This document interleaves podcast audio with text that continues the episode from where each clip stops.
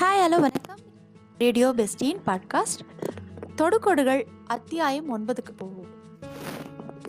சக்தி சித்தார்த்தன் திருமணத்திற்கு பின் இருபது நாட்கள் இப்படியே கழிந்தன. இந்த இருபது தினங்களில் சக்தியை உற்சாகப்படுத்த அவன் எவ்வளவோ முயன்றான். ஆசையுடன் அவன் வாங்கி வைத்திருந்த நகைகளை அவள் கண்ணெடுத்தும் பார்க்கவே இல்லை. இருந்த வகைகளுக்குள் மிகவும் எளிதாக இருந்த சேலைகள் தவிர மற்றவைகளை தொடுவதாக இல்லை. அன்பாக பிரியமாக கனிவாக ஆசையாக எந்த வகையிலும் அவனால் அவளை அணுக முடியவில்லை. பார்த்ததுமே மனதை பூட்டிக் கொள்கிறவளிடம் எப்படி அணுகுவது? பூட்டை திறக்காமலே திறக்க முயன்றான் அவன். பலன் இல்லை என்று கண்டபோது அன்று வரை தோல்வியை சந்தித்திராத அவன் மனம் பொறுமை இழக்கத் தொடங்கியது. அன்றும் அப்படித்தான்.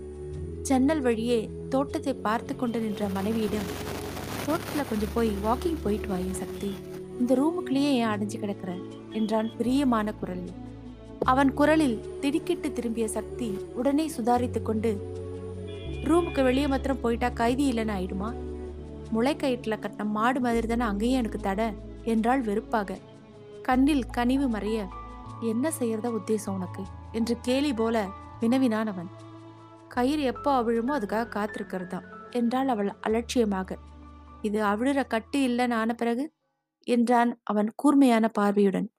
இந்த உடம்புல இருந்தே என்னைக்கு விடுதலை பெறுமோ அந்த நாளுக்காக தவம் இருக்க வேண்டியதுதான் என்று மீண்டும் தோட்டத்தின் புறமாக தலையை திருப்பிக் கொண்டாள் சக்தி. கணத்தில் மூண்ட சினத்தை கட்டுப்படுத்தி கொண்டு சக்தி நான் அவ்வளவு பொறுமசாலி இல்லை என்றான் எச்சரிப்பது போல. குரோதத்துடன் திரும்பி பார்த்து ஆமா தெரியாமல் எதிர்பேரை வச்சுட்டாங்க பாவம் என்றாள் சக்தி. ஏதோ அவங்க கிட்டயாவது அனுதாபம் இருக்குதே அதுவே பெருசு. என்றான் அவன் கேலி போல. பிள்ளை செய்த பாவத்துக்கு பெத்தவங்க என்ன செய்வாங்க? என்றாள் சக்தி பதிலுக்கு. அளவுக்கு மீறின அன்புல இது ஏற்பட்ட தவறுன்னு எடுத்துக்க கூடாதா சக்தி? என்று தனிவான குரலில் வினவினான் சித்தார்த்தன். தவறுன்னு எடுத்துட்டு அதை மறந்து உங்க கூட ஒத்து வாழணுமாக்கோ சாமர்த்தியமான திட்டம்தான் என்று இகழ்ச்சியாக உதட்டை வளைத்தாள் சக்தி. ஆனால் அவன் கோபத்துடன் அவள் பக்கமாக இரண்டு எட்டு எடுத்து வைக்கவும் முகத்தில் அச்சம் பரவ ஐயோ! என்று பின்னடைந்தாள். பூர்வ மத்தியில் முடிச்சுடன் வெளியேறினான் அவன். இவளை எப்படி மாத்துறது? என்று தீவிரமாக அவன் யோசித்த போது சக்தி சாதாரண பெண்ணில்ல என்ற அவளது தாயின் குரல் செவியில் எதிரொலித்தது. நானும் தனிப்பட்டவன்தான் என்று தன்னம்பிக்கையோடு எண்ணிக்கொண்டான் சித்தார்த்தன். மூன்றாம் வார இறுதியில் ஒரு மாலையில் இந்த ஞாயிற்றுக்கிழமை ஒரு ரிலேட்டிவ் வீட்டுக்கு போனோம் சக்தி. காலையில பிரேக்ஃபாஸ்டுக்கு அப்புறம் நம்ம கிளம்பணும் என்றான் சித்தார்த்தன். நான் வரல என்றாள் சக்தி எங்கோ பார்த்தபடி.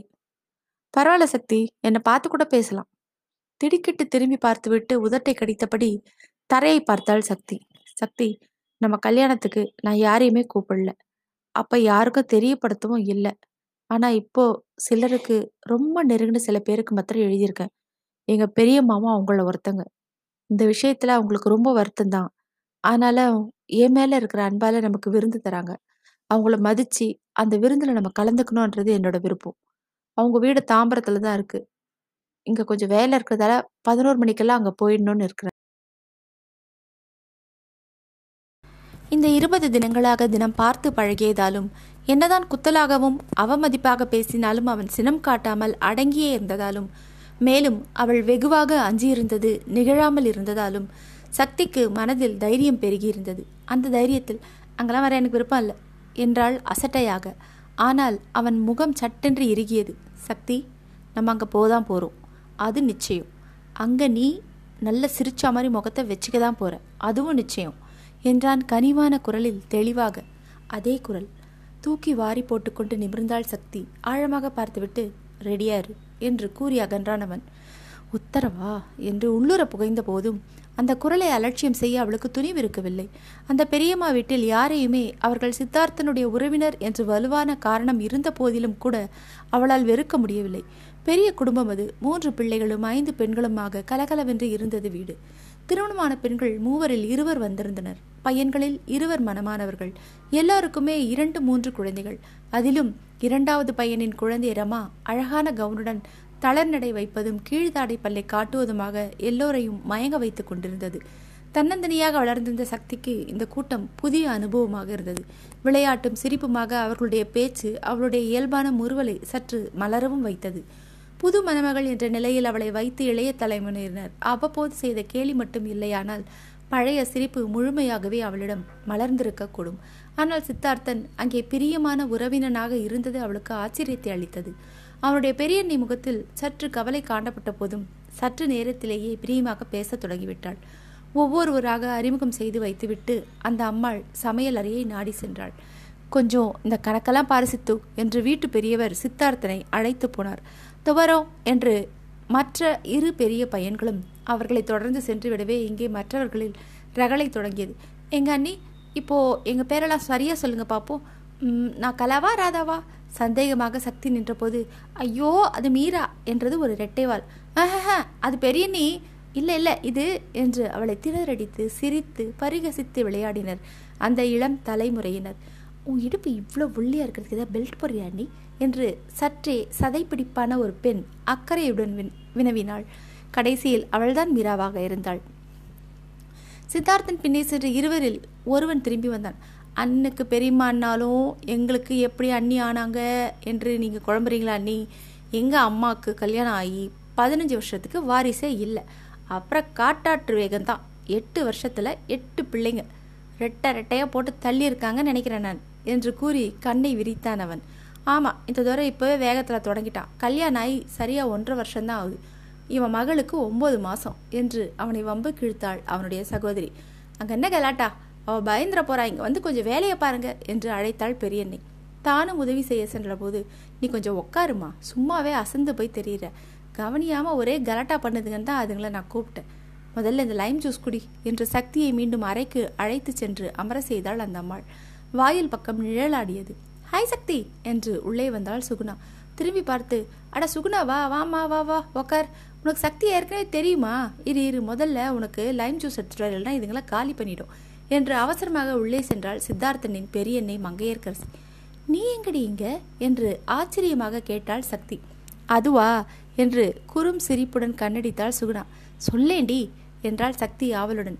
இங்க எங்க ஒன்று விட்ட அன்னி மக இருக்கிறா. நேத்து பார்த்தேன் ஒரு முக்கியமான ஆள் இங்க வரப்போறதாவும் ஒரு பெரிய சஸ்பென்ஸ் தரப்போறதாவும் என்கிட்ட சொன்னான் அதுதான் கலாவோட காலேஜ் புக்ஸ் எல்லாம் என் தங்கைக்கு தர முடியுமான்னு அடி ஒரு சாக்கு வச்சுட்டு அடி வந்தேன் என்று நகைத்தாள் சுகுணா. அது யாரு என்று சக்தி கேட்கும் முன் கையில் டம்ளருடன் மங்கையரசி வந்தாள். டம்ளரை சுகுணாவிடம் கொடுத்துவிட்டு சக்தி இவன் நம்ம ராதாவோட நாத்தனா? ஓ ஒன்று விட்டு வருவதான் சுகுணா சக்தி தான் நம்ம சித்தார்த்தன் கல்யாணம் பண்ணியிருக்க பொண்ணு என்று அறிமுகம் செய்து வைத்தாள். என்னது? எங்களுக்கும் அதை அர்ஜிச்சுதாமா திடீர்னு நினச்சி நடத்தி முடிச்சிட்டான். என்ன ஆனாலும் செத்து போன தங்கையோட ஒரே பிள்ளை. இங்கேயும் ஒரே மூத்த பிள்ளை அவன் தானே அப்படி விட முடியுமா? அதனால தான் விருந்துக்கு கூப்பிட்டோம். எனக்கு சக்தி திமுறா இருப்பாளோன்னு முதல்ல கவலை தான். ஆனால் தங்கமாக இருக்கிறா. பேசிட்டு இருக்கீங்களா? இன்னும் கொஞ்சம் வேலை இருக்கு என்று எழுந்து உள்ளே போனாள். தோழியின் உதடு வரை வெளுத்த தோற்றம் சக்திக்கு சஞ்சலத்தை அளித்தது. ஏன் என்று அவளுக்கு சரியாக புரியவில்லை. அதற்குள் சுகுணாவின் அண்ணன் குமரனோடு சித்தார்த்தன் அங்கே வந்தான். உனக்கு குமரனை தெரியல சக்தி?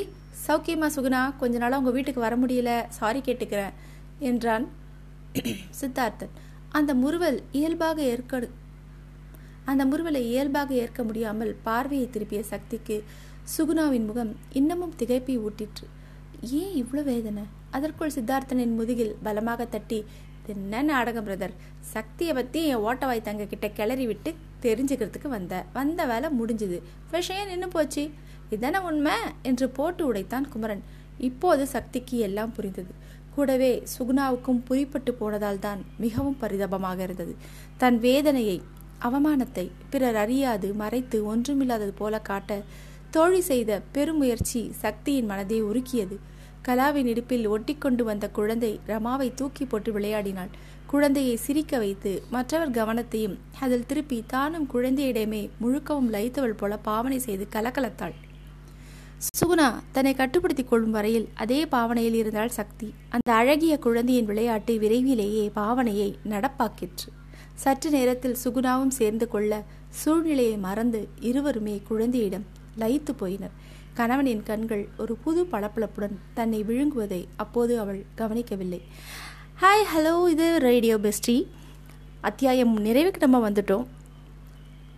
சுகுணாவோட ஏமாற்றம் சக்தியின் மனதை தாக்குச்சா?